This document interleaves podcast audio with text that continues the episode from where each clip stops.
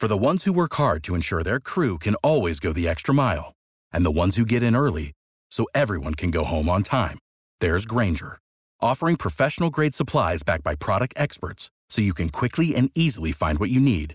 Plus, you can count on access to a committed team ready to go the extra mile for you. Call, clickgrainger.com, or just stop by. Grainger, for the ones who get it done.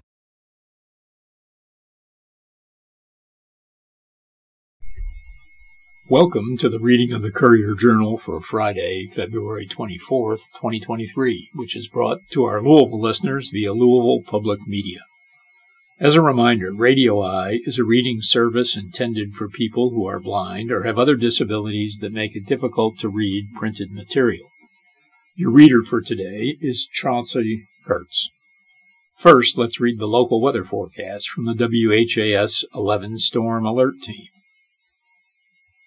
The local forecast is we'll, we will experience a lot of sun once again today, but it will turn a lot cooler. The wind will stay light as high temperatures rise to both sides of 50. Expect a lot warmer air this weekend. As a low pressure meanders to our south, a few showers will clip our southern area Saturday. A much better chance for spotty light rain will arrive Sunday, and storms will move in on Monday. The high today should be 50 and it should be mostly sunny and cooler. Tonight the low will be 34 with mostly cloudy skies. Saturday, high will be 55, low will be 41, and there will be spotty rain to the south. Sunday, expect a high of 62 and a low of 53 with a few showers at times. Monday, high of 70 and low of 44 Showers and storms will be likely. Tuesday, a high of 58, a low of 43. It will be sunny and mild. And Wednesday, a high of 66, a low of 45, and it'll be warm and bright. And now the weather almanac for Louisville through 4 p.m. on Thursday. The temperature high was 74, the low is 56. Normal high is 51 and the normal low is 33. A record high was 76 in 1996 and the record low was 5 degrees in 1963. 24 hours of precipitation through 4 p.m. on Thursday was 0.33 inches. The month to date has been 2.61 inches. The normal month to date is 2.71 inches. Year to date, there has been 7.97 inches of precipitation, and the normal year to date is 6.10 inches. Snowfall for the 24 hours through 4 p.m. on Thursday was zero. The month to date, there has only been a trace. The normal month to date is three and a half inches. The season to date is 5.9 inches, and the normal season to date is 10.6 inches. Air quality yesterday was in the moderate range. Today, expect it to be good. As for the sun and moon cycles, on Friday, the sun will rise at 7:22 and set at 6:31 p.m. The moonrise will be at 9:53 a.m. and will set at 11:50 p.m. Saturday, sunrise will be at 7:21 a.m. and sunset will be at 6:32 p.m. The moonrise will be at 10:21 a.m. and it will set none. The first quarter of the moon will be on February 27th. The full moon will be on March 7th. The last quarter of the moon will be on March 14th, and a new moon will arrive on March 21st. Weather history on this date ice on the lower Susquehanna River in Maryland began to break on February 24, 1852. During the preceding 40 days, an ice bridge across the river had been used for the crossing of 1,378 loaded freight cars. Now to the front page. Our first article from the front page of today's edition is entitled New Sweeping Anti Trans Bill is Being Fast Tracked Transition Services for Kids Targeted Statewide by Olivia Krauth. A sweeping new piece of anti transgender legislation is being fa- fast tracked through Kentucky's legislature, quickly being assigned to a committee and racking up 20 co sponsors after its Thursday filing. Under House Bill 470, gender transition services for trans kids would be virtually barred statewide. quote, gender transition is broadly defined in the bill, applying to any service meant to, quote, assist a person with a gender transition. This would include things to help youth transition socially, such as using the student's correct pronouns or new name. Physical and mental health care providers found to have helped provide transition related services, which are backed by major medical organizations, to those under 18 would lose their licenses. If those providers worked at a place receiving public money, the funding would be pulled. Healthcare providers would be required to report providing any type of gender affirming care to someone under the age of 18 within 30 days. If they didn't, they could face criminal charges. They also would be liable should someone sue over services they provided, while providers who refused to provide such services would be protected against legal, professional, licensing, and disciplinary pursuits. In school, educators would be required to out trans and non binary kids to their parents if they asked for a new name or pronouns, changed their gender expression, or there was an, quote, inconsistency between the sex or gender they were born as and how they feel. Anyone under 18 could no longer legally change their name if the change appeared tied to a, quote, social or physical gender transition. Documents like birth certificates, also couldn't be amended. The bill, which is sponsored by Representative Jennifer Decker, a Republican from Waddy, says it would take effect in January 2024, so any minors currently using puberty blockers would have time for the appropriate medication tapering. Decker's bill is dubbed the Do No Harm Act, although several trans individuals and their allies have testified already this session that even small acts of affirming trans students' identities, like using the correct pronouns, are shown to reduce the chances that student will consider suicide. HB 470 is the latest in a slew of bills targeting the LGBTQ community, particularly trans youths, filed in this year's legislative session. Quote, the Kentucky General Assembly's fixation on transgender kids is beyond belief. Chris Hartman, who leads the Fairness Campaign, said Wednesday, quote, Though less than 1% of the total population, transgender kids have been the target of more than a half dozen bills by state lawmakers already this year. Several, quote, parents' rights bills include provisions either restricting gender transition services, outing students to their parents, or allowing teachers to ignore a student's preferred pronoun or name. One such measure, Senate Bill 150, already cleared the Senate and now waits in the House for consideration. Other proposals include forcing students to use the school bathroom tied to their biological sex, even if they don't identify with it. House Bill 120 also would prohibit gender transition procedures for youths. Quote, Make no mistake, any one of these bills will lead to the death of transgender kids in Kentucky, but HB 470 will lead to more youth suicides than we can imagine, Hartman said. Quote, and not a single lawmaker co-sponsoring these bills has acknowledged the tragic outcomes they will cause. HB 470 has been assigned to the House Judiciary Committee, which tends to meet at noon every Wednesday. The bill is not yet scheduled to be heard in committee.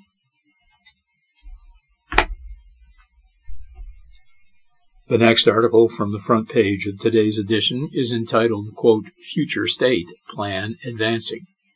JCPS makes gains in six key areas of focus by Krista Johnson. Four years ago this summer, Jefferson County public school leaders went to the drawing board to identify the biggest issues it faces and how to advance. What they came up with was six areas to focus on, guided by the principles of increasing racial equality, increasing engagement, and improving climate and culture. And despite the COVID pandemic unexpectedly creating major challenges, JCPS has made large strides toward reaching the plan's goals. The focus areas are technology, extended learning, student assignment, facilities, workforce and leadership development, and resourcing high poverty schools. Quote, the future state of JCPS seeks to transform our students, our schools, and our city through strategic investment in the critical elements needed for all JCPS students to fulfill their academic, creative, and social potential, according to the district. Now, with Superintendent Marty Pollio giving his State of the District address Thursday, we review where the district stands on these plans. How has the district's use of technology expanded? Thanks in part to the surge of federal dollars that came due to the pandemic, the district has a mobile device for each of the about 96,000 students in the system. A huge spike, given that about five years ago the district had less than 13,000 Chromebooks, according to Kermit Belcher, JCPS's information technology chief. The district also has established a replacement cycle for devices, established more opportunities of, of, to incorporate technology within lessons, and ensured students have internet access outside the school day. Quote, I think this is one of the most innovative and sustainable plans that I've heard of, Belcher said of how the district has expanded internet access. At the start of the pandemic, JPCS gave hotspots to students without Wi-Fi access, but quickly realized that was not sustainable, Belcher said. About three years ago, the district began replacing 25% of its devices each year, and the new devices are LTE Chromebooks, which are cellular enabled. Today, about 70,000 of the district's devices have this capability. Next year, all of them will. Paying for internet for nearly 100,000 devices would be costly, but internet access was expanded this year to all students outside the school day through an agreement with T-Mobile. Quote, we have the largest family plan in the nation, Belcher said, explaining that the district only has to pay for the data that is actually used, meaning it isn't paying for data for devices that aren't taken home or are taken to a home that already has Wi-Fi. The district has invested in interactive panels, similar to smartboards, for every classroom and is putting in audio enhancements to amplify teachers' voices, among other things. All of this, Belcher said, has resulted in a, quote, digital transformation. Are students given more opportunities for learning outside school? Prior to the pandemic, summer school was used by many districts simply as a measure, a means to credit recovery rather than a tool to combat learning loss. Once it became apparent all students would need additional learning time to combat losses due to school closures, districts ramped up efforts on this front. JCPS leaders recognized the need to increase its access to summer programming when they began work on its new strategic plan in the summer of 2019. The goal was to increase participation of black students by 10%, Assistant Superintendent Michelle Dillard said. Quote, we know our students of color are behind academically, Dillard said. We see the achievement gap and we wanted to make sure we were able to target them specifically. The district previously had 11 school sites where students could enroll in its summer backpack league, but this past summer that number increased to 16 besides the 57 uh, sites offered through community partners. The district also opened registration early for black students and those who struggled with absenteeism. In the summer of 2020, less than 5,000 JPCS students participated in the Backpack League. Last summer, there were about 11,300.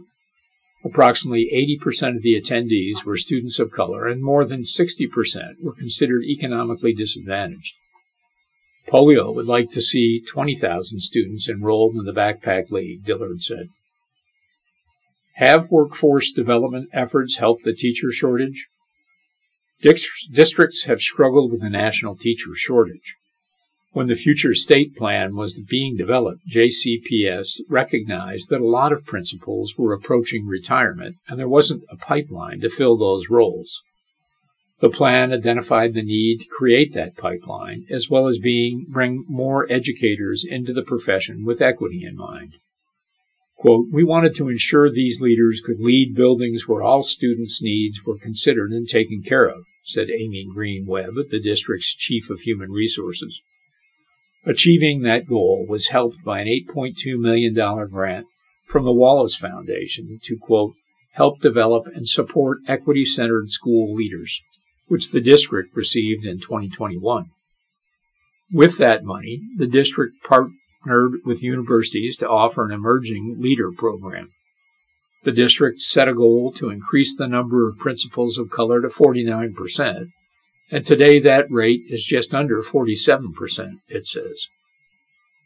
On the workforce development side, JCPS launched its Louisville Teacher Residency Program, which pays for aspiring teachers to receive their master's degree from the University of Louisville. Those who complete the program work in one of the district's neediest schools for five years. In its third year, the program has certified more than 50 teachers, and an additional 32 are enrolled. Other work includes removing barriers to those wanting to become a certified teacher Thanks to a nearly $300,000 grant from the Kentucky Department of Education, JCPS can offer financial assistance for GPA recovery, testing costs, and quote, anything that is standing in the way of getting them on the pathway to becoming a teacher, Green Webb said. The district also has ramped up its retention efforts, Green Webb said. Three years ago, the district identified 17 schools with the highest attrition rates and began speaking with teachers in them to learn more about why people were leaving. JCPS then gave additional resources to the schools to help alleviate the issues. That work is now going on in all schools, Green Webb said. And as a district, the retention rate increased from 72% in 2019 to 20 to 84.7% in 2021 22. But JCPS is still short about 300 teachers. What changed under the new student assignment plan? The biggest story out of JCPS last year was the passing of its new student assignment plan, which will change the makeup of the system this fall. The plan took years to develop and faced months of scrutiny and revisions. Now West End families have a choice in whether their students attend a school closer to home or not. The plan established a quote choice zone composed of 13 schools in or near the West End. In January, 91% of families living in the choice zone had informed the district of their school of choice. Of the 1,779 applicants, more than 60% chose to stay in their community. At the elementary level, the rate was 83%. Of the zone's schools, two are participating in Major Jump in enrollment. Kennedy Elementary could see a 31% increase this fall, and at Shawnee, nearly 400 additional students are expected to enroll, an increase of 43%. The new plan also created a set of changes to the district's magnet schools. Now magnet programs can no longer kick out students, and some schools will gain magnet, magnet programs, while others will lose theirs. What extra supports have been given to high school needs students? Another aspect of the assignment plan was to give more resources to the schools within the choice zone, which aligns with the district's future state plan.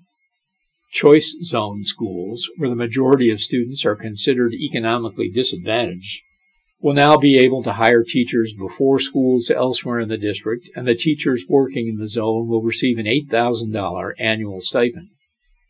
Principals in those schools will receive a $10,000 annual stipend. Pollio said this would give high need schools easier access to top teachers and give them more time to fill persistently vacant spots. Aside from the additional salary, the schools will be allocated $12 million annually, and the schools are guaranteed smaller class sizes with a 20 to 1 ratio. Our schools being renovated or rebuilt? Quote, if we complete this in the next 10 years, it will be the most aggressive building campaign in JCPS since 1976, Pollio said of the district's vision to spend about $2 billion on its facilities.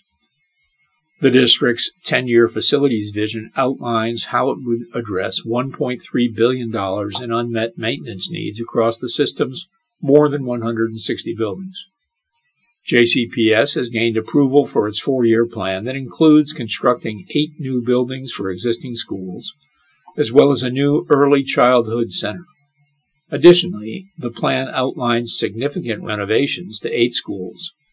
These projects are expected to cost about $645 million. The hope is to start constructing 23 new schools by 2032, besides the two buildings currently being built that are set to open in August. Our last story from the front page of today's edition is entitled Ford Plant Stalls for Third Week. Quote, Quality Control Issues Keeping 3,200 Off Job by Olivia Evans.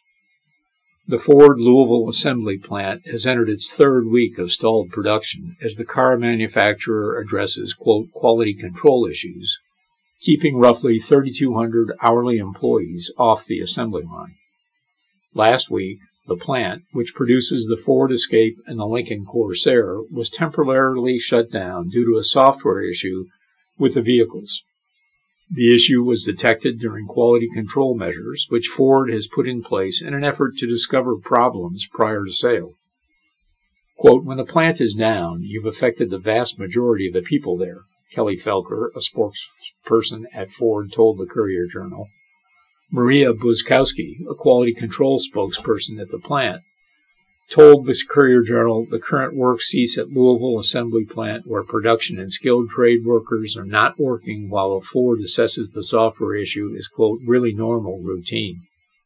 Union representatives, however, said a total production stop to try to immediately resolve potential issues with vehicles is new. Quote, this is somewhat of a different approach, said Todd Dunn, president of UAW Local 862, which represents rank and file union workers at Ford's two Louisville based plants. Quote, we were somewhat surprised over prior launch stoppages that had been spread out. As of Monday, Felker told the Courier Journal there was not yet a labor relations bulletin with a return to work date for Louisville assembly plant workers who have been impacted by the production halt. Here's what else to know about the temporary work cease and what it means for Ford. What shutdown means for workers. Buzkowski told the Courier Journal the 2023 Model Escape currently being built at the plant is in, quote, pre-build, meaning the company is in its early building stages. Quote, you build, build the vehicle, you understand that there are issues, and you continue doing that until you start producing them for customers, she said. Vehicles currently produced at the plant are not intended for sale to customers and are instead vehicles for employees. Quote, the majority of the vehicles that have been built are Ford employees' vehicles. No vehicles will be shipped until they've been put through a rigorous quality inspection, Felker told the Courier Journal. Dunn noted the full shutdown is different than past approaches, where Ford employees would, quote, build products and fix it in the yard and various locations around Louisville. Quote, we were surprised that Ford would take this approach. However, it is an approach that can work, Dunn told the Courier Journal.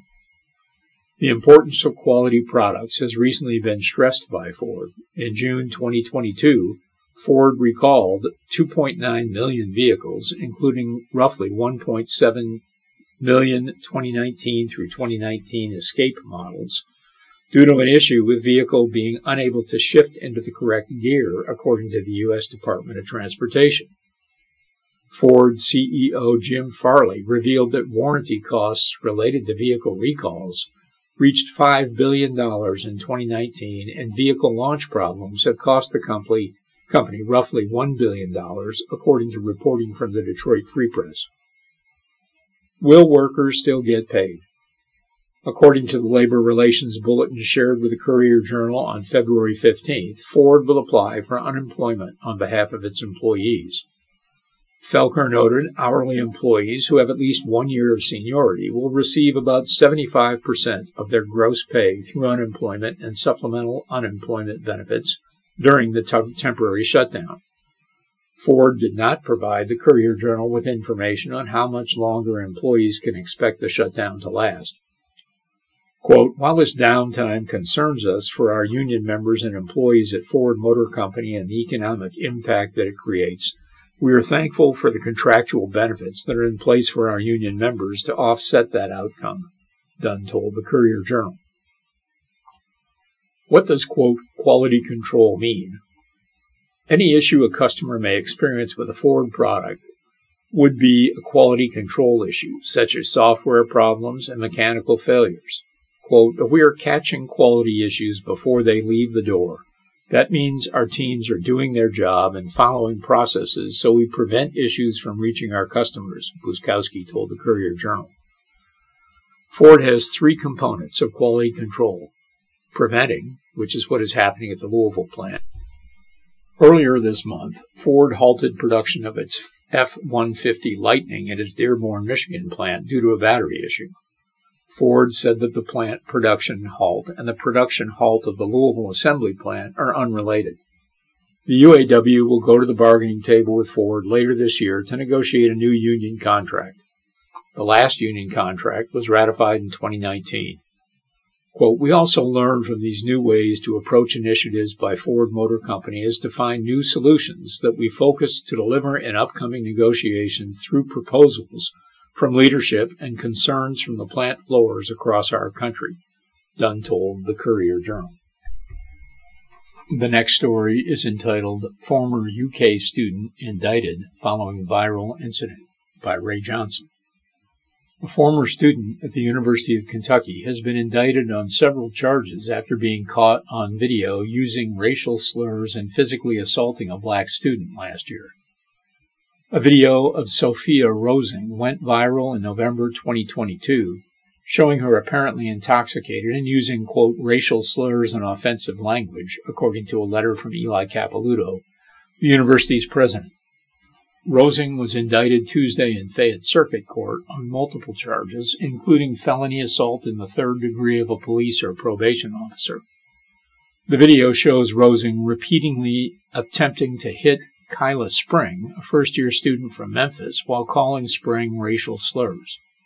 Rosing, a senior at the time, also allegedly attempted to bite Spring and in a separate video grabbed a shopping cart and appeared to push it toward Spring and another person.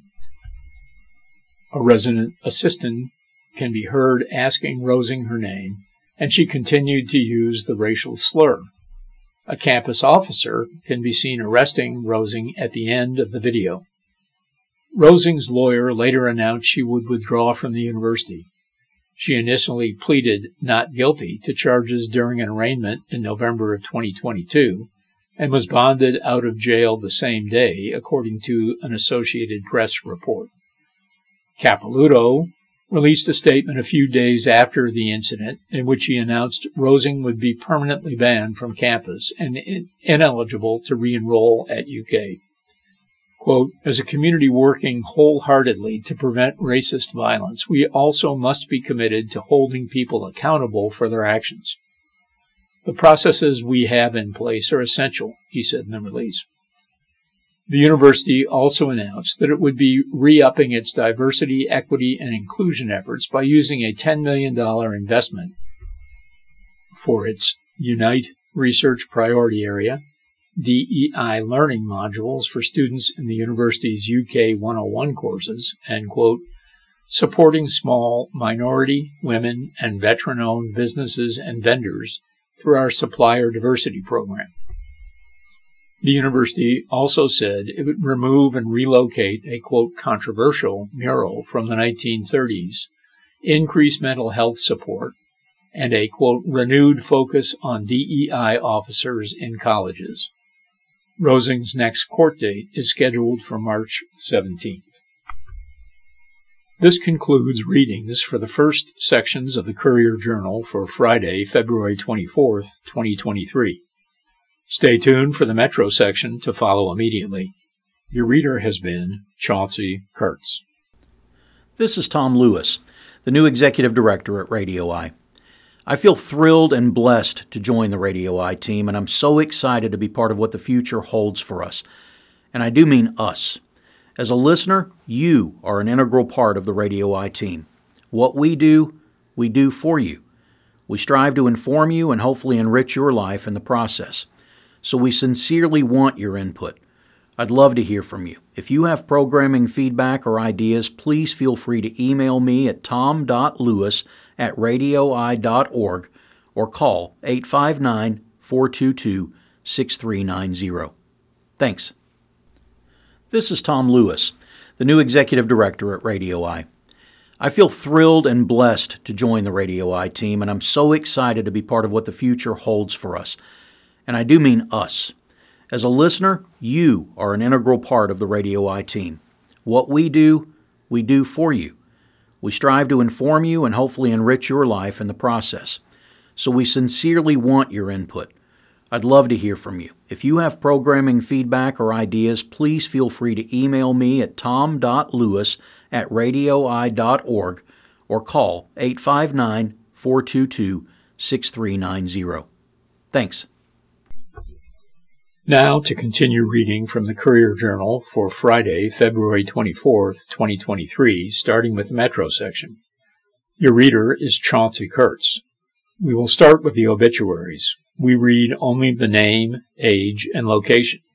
If you would like further information on any of the obituaries, please call us during weekdays at 859 422 6390 and we will be glad to read the entire obituary for you. I will repeat that number at the end of the listings. Thomas Batista, age 83, in Louisville. James William Biggs Sr., age 77, from Russellville. Ronald Ronnie Blankenship, age 60, from Frankfort. Bobby Buckley, age 79, from Louisville. Darrell Busby, zero years old, from Louisville. Wanda Campbell, 65, from Shelbyville. George Alpha Tubby Carpenter, 85, from Danville. Andre Santana Carter, 50, from Louisville. Scott Scotty Caudle, 61, from Lexington. Gail Ann Cecil, 67, from Louisville. Nancy Ann Mays Clark, 72, from Owensboro. Pollyann Herod Coblin, 74, from Frankfort. Eddie Kopes, 61, from Tompkinsville. Roger Cotham, 58, from Lebanon Junction. Sandra Sandy Jean Harold Cox, 73, from Concord, North Carolina. Elizabeth Foot Cross, 67, from Elizabethtown. Walter Bill Deaton, 80, from Louisville. James Jim Dietrich, 68, from Clarksville. Charlie Doss, 72, from Cadiz. Johnny Eckholtz, 59, from Charlestown. Rose Irvin, 47, from Edmonton. Doris Evans, 72, from Calhoun.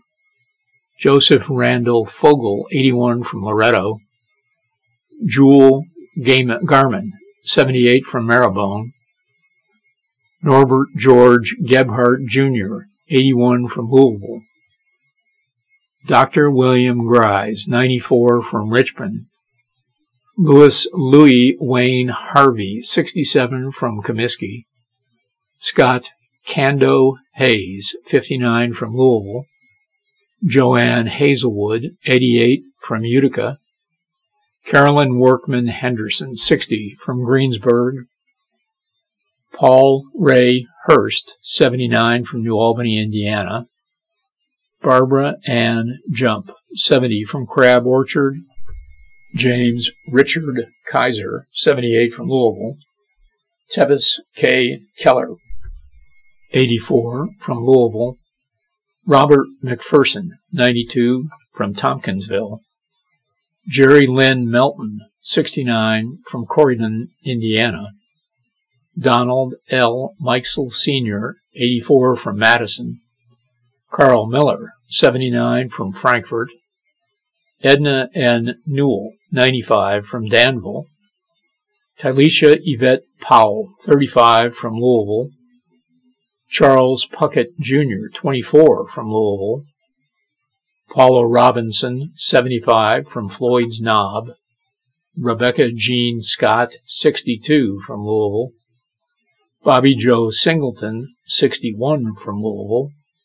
Eudora Lynn Smith, 69 from Jeffersonville.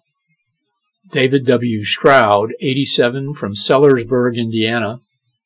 Gordon McLean Taylor, 90 from Frankfort. Johann Elizabeth Hannon Towns, 66 from Tucker, Claudette K. Viam, 76 from Louisville, Patricia Ann Kelly Walker, 85 from Rockport, Missouri, Audrey Wallace, 68 from Elizabethtown, Jeanette Hayden Warren, 85 from Owensboro, Helen Watts, 86 from Liberty, and Richard R. Wilson, 51, from Louisville. If you would like further information about any of the listings today, call us during the weekdays at 859 422 6390 and we will be glad to read the entire item to you. The first story from the Metro section is entitled Press Group Flags Donor ID Bill Senate votes to shield names from the public by Joe Sonka. Frankfort, Kentucky. The state Senate passed a bill Wednesday intended to protect the privacy of donors to nonprofit organizations, though the Kentucky Press Association says it could jeopardize the First Amendment rights it seeks to protect. Senate Bill 62, sponsored by Senate Senator Whitney Westerfield, Republican from Crofton, is intended to codify a U.S. Supreme Court ruling striking down a California law that compelled major donors to nonprofits to be disclosed to the state attorney general. While no such bill to do so is currently advancing in Kentucky, Westerfield told the committee last week it would protect donors by prohibiting similar actions of a public agency to disclose such donors, quote, out of an abundance of caution. The quote, personal information protected in the bill would include, quote, any list, record, registry, roll, roster, or other compilation of data of any kind that directly or indirectly identifies a person as a member, supporter, volunteer, or donor of financial or non-financial support to uh, any nonprofit organization. The bill cleared a Senate committee with a unanimous vote last week, but the Kentucky Press Association issued a statement Tuesday saying Senate Bill 62 infringes on other First Amendment rights of the public and press and, quote, exposes records custodians to frivolous lawsuits and serious financial liability. The statement from KPA attorneys Jon Fleischaker and Michael Abate says SB 62, quote, extends far beyond the Supreme Court ruling on the California law restricting the right of the public and press to access what is deemed to be personal information of donors in court proceedings, with courts prohibited from allowing such information into the public record without first finding, quote, good cause. Under Senate Bill 62, the KPA attorneys said courts, quote, must default to sealing and redacting personal information from the court record and closing otherwise public trials to the press and public if personal information is presented. The KPA also says Senate Bill 62 imposes, quote, substantial civil and criminal liabilities on government officials who release such information, including a fine of at least $2,500 for those who inadvertently release information protected in the bill and a potential Class B misdemeanor with a 90 day jail sentence for those who knowingly release such information. Those, quote, draconian penalties, quote, are much more likely to flood Kentucky's courts with frivolous lawsuits designed to cash in on an unwitting civil servant's incidental disclosure of benign information and chill the production of non-exempt information in response to valid open records requests, Abate and Fleischaker said. The KPA added that it would not oppose the statute that codifies the Supreme Court's narrow ruling while striking sections involving the judicial branch, civil and criminal penalties on individuals, and the option for a person to request anonymity from a nonprofit organization that is affiliated with a public agency.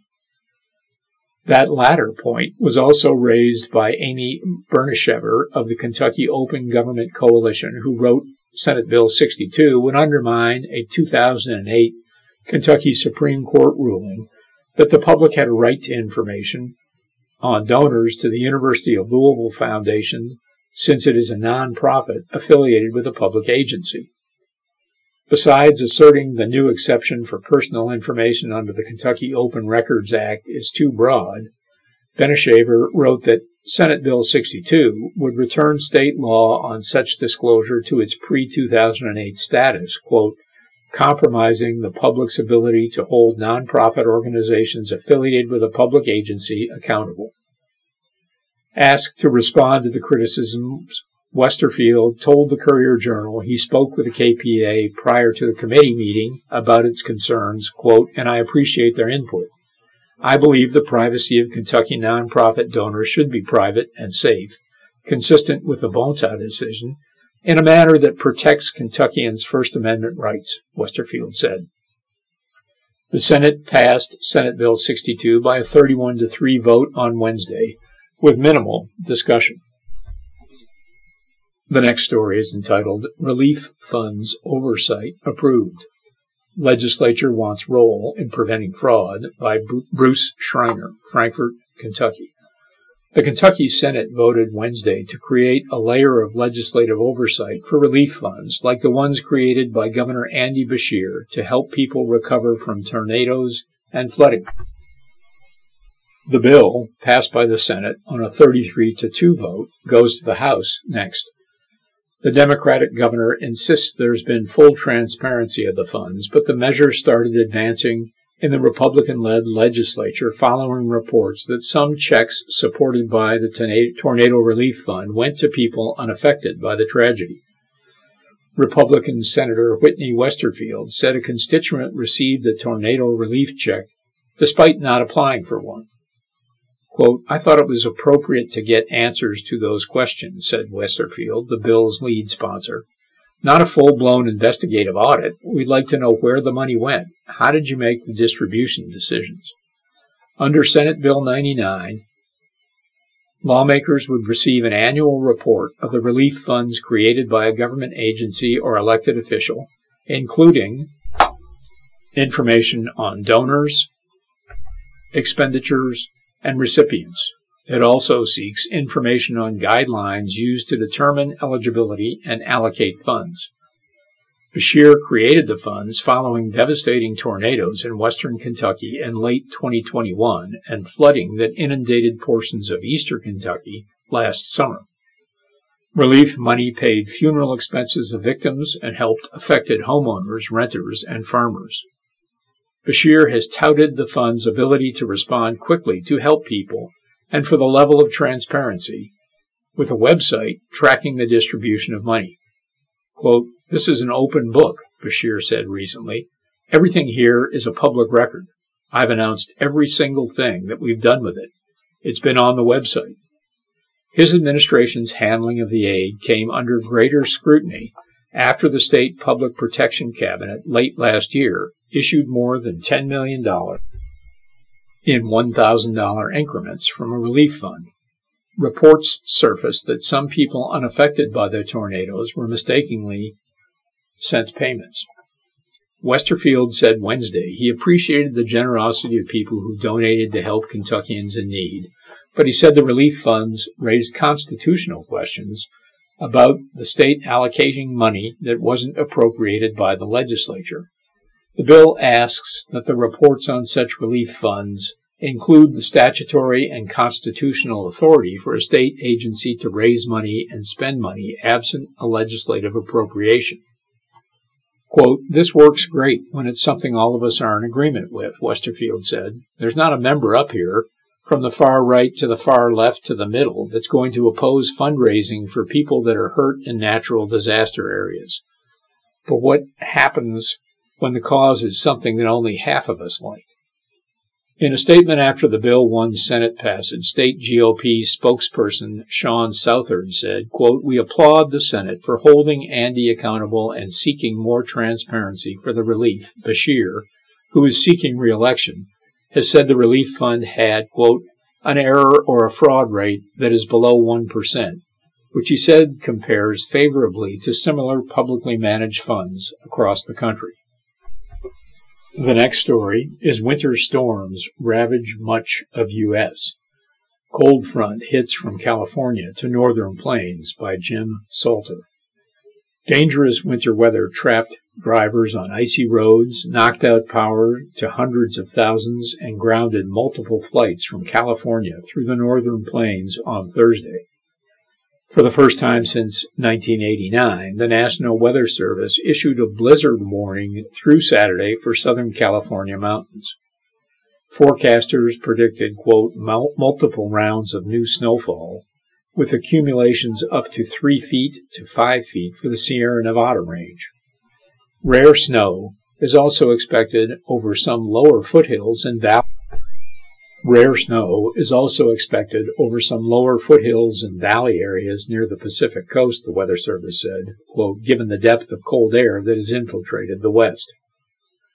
The intense moisture in the air also creates an increased risk of flash flooding through Saturday, forecasters said. Some coastal areas could see waves as high as 10 to 14 feet through Thursday, forecasters said. The series of storms sowed chaos from coast to coast.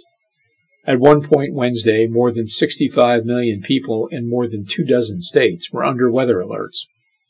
The Weather Service said temperatures in some parts of the upper Midwest could reach 40 degrees below average, while high readings on Thursday in the Mid-Atlantic and Southeast could get to 40 degrees above average. The wintry mix hit hard in the northern U.S., closing schools and offices and forcing churches to call off Ash Wednesday services. In Wyoming, the state transportation department posted on social media that roads across much of the southern part of the state were impassable. Rescuers tried to reach people stranded in vehicles, but high winds and drifting snow created a quote near impossible situation for them, said Sergeant Jeremy Beck of the Wyoming Highway Patrol. In the Pacific Northwest, high winds and heavy snow in the Cascade Mountains prevented search teams from reaching the bodies of three climbers killed in an avalanche on Washington's Colchuck Peak over the weekend. Unexpectedly heavy snow during afternoon rush hour Wednesday sent dozens of cars spinning out in Portland, Oregon, and caused hours long traffic jams. The regional bus service offered free rides to warming shelters for homeless individuals. In Arizona, several interstates and other highways were closed due to high winds, falling temperatures, and blowing snow. The Arizona Department of Transportation advised people not to travel. In California, a blizzard warning was in effect through Saturday for higher elevations of the Sierra Nevada, where forecasters said conditions could include several feet of snow blown by 60 mile per hour gusts, and wind chill could drop the temperature to minus 40 degrees Fahrenheit. In Sacramento, the state capital, the Weather Service said it had received reports of something that might be either hail or graupel, soft, wet snowflakes encased in supercooled water droplets. Electrical grids took a beating in the north as heavy ice accumulations and gusty winds knocked down power lines. In California, lines were fouled with tree branches and other debris.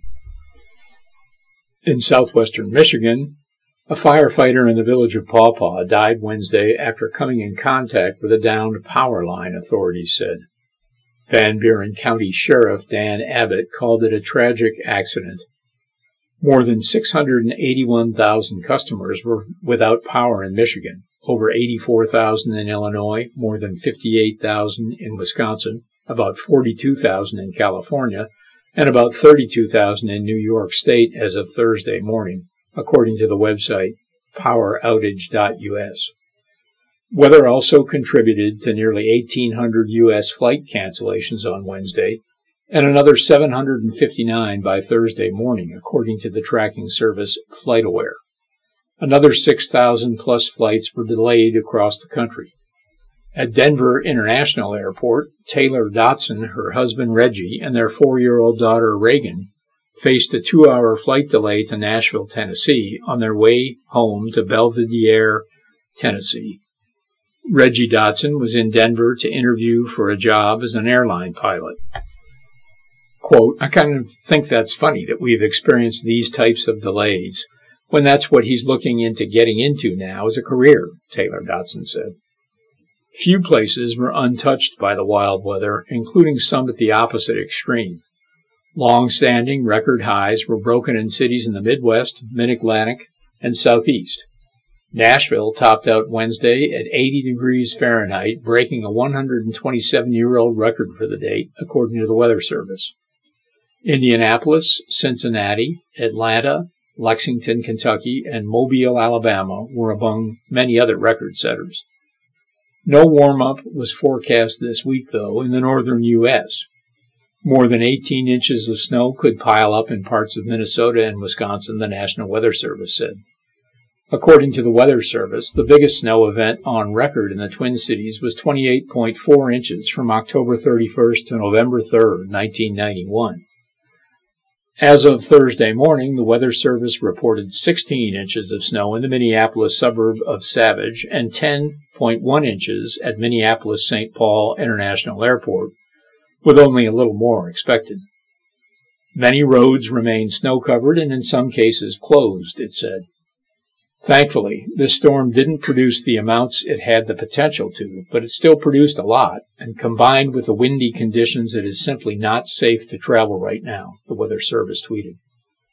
Temperatures could plunge as low as minus 20 degrees Fahrenheit Thursday and to minus 25 degrees Fahrenheit on Friday in Grand Forks, North Dakota. Wind chills may fall to minus 50 degrees Fahrenheit, said Nathan Rick, a meteorologist in Grand Forks. Powerful winter weather will make its way toward the East Coast later this week. Places that don't get snow may get dangerous amounts of ice, forecasters warned. The next story is entitled Buttigieg Visits Site of Derailment. Transportation Secretary Criticized Over Response. East Palestine, Ohio. Transportation Secretary Pete Buttigieg visited East Palestine, Ohio on Thursday to tour the site where a train wrecked nearly three weeks ago as the government faces growing criticism over the federal response to the derailment. The February 3rd derailment led to evacuations and fears of air and water contamination after a controlled burn of toxic chemicals aimed at preventing an explosion. The Biden White House has defended its response to the derailment, saying officials from the Environmental Protection Agency, National Transportation Safety Board, and other agencies were at the rural site within hours of the derailment.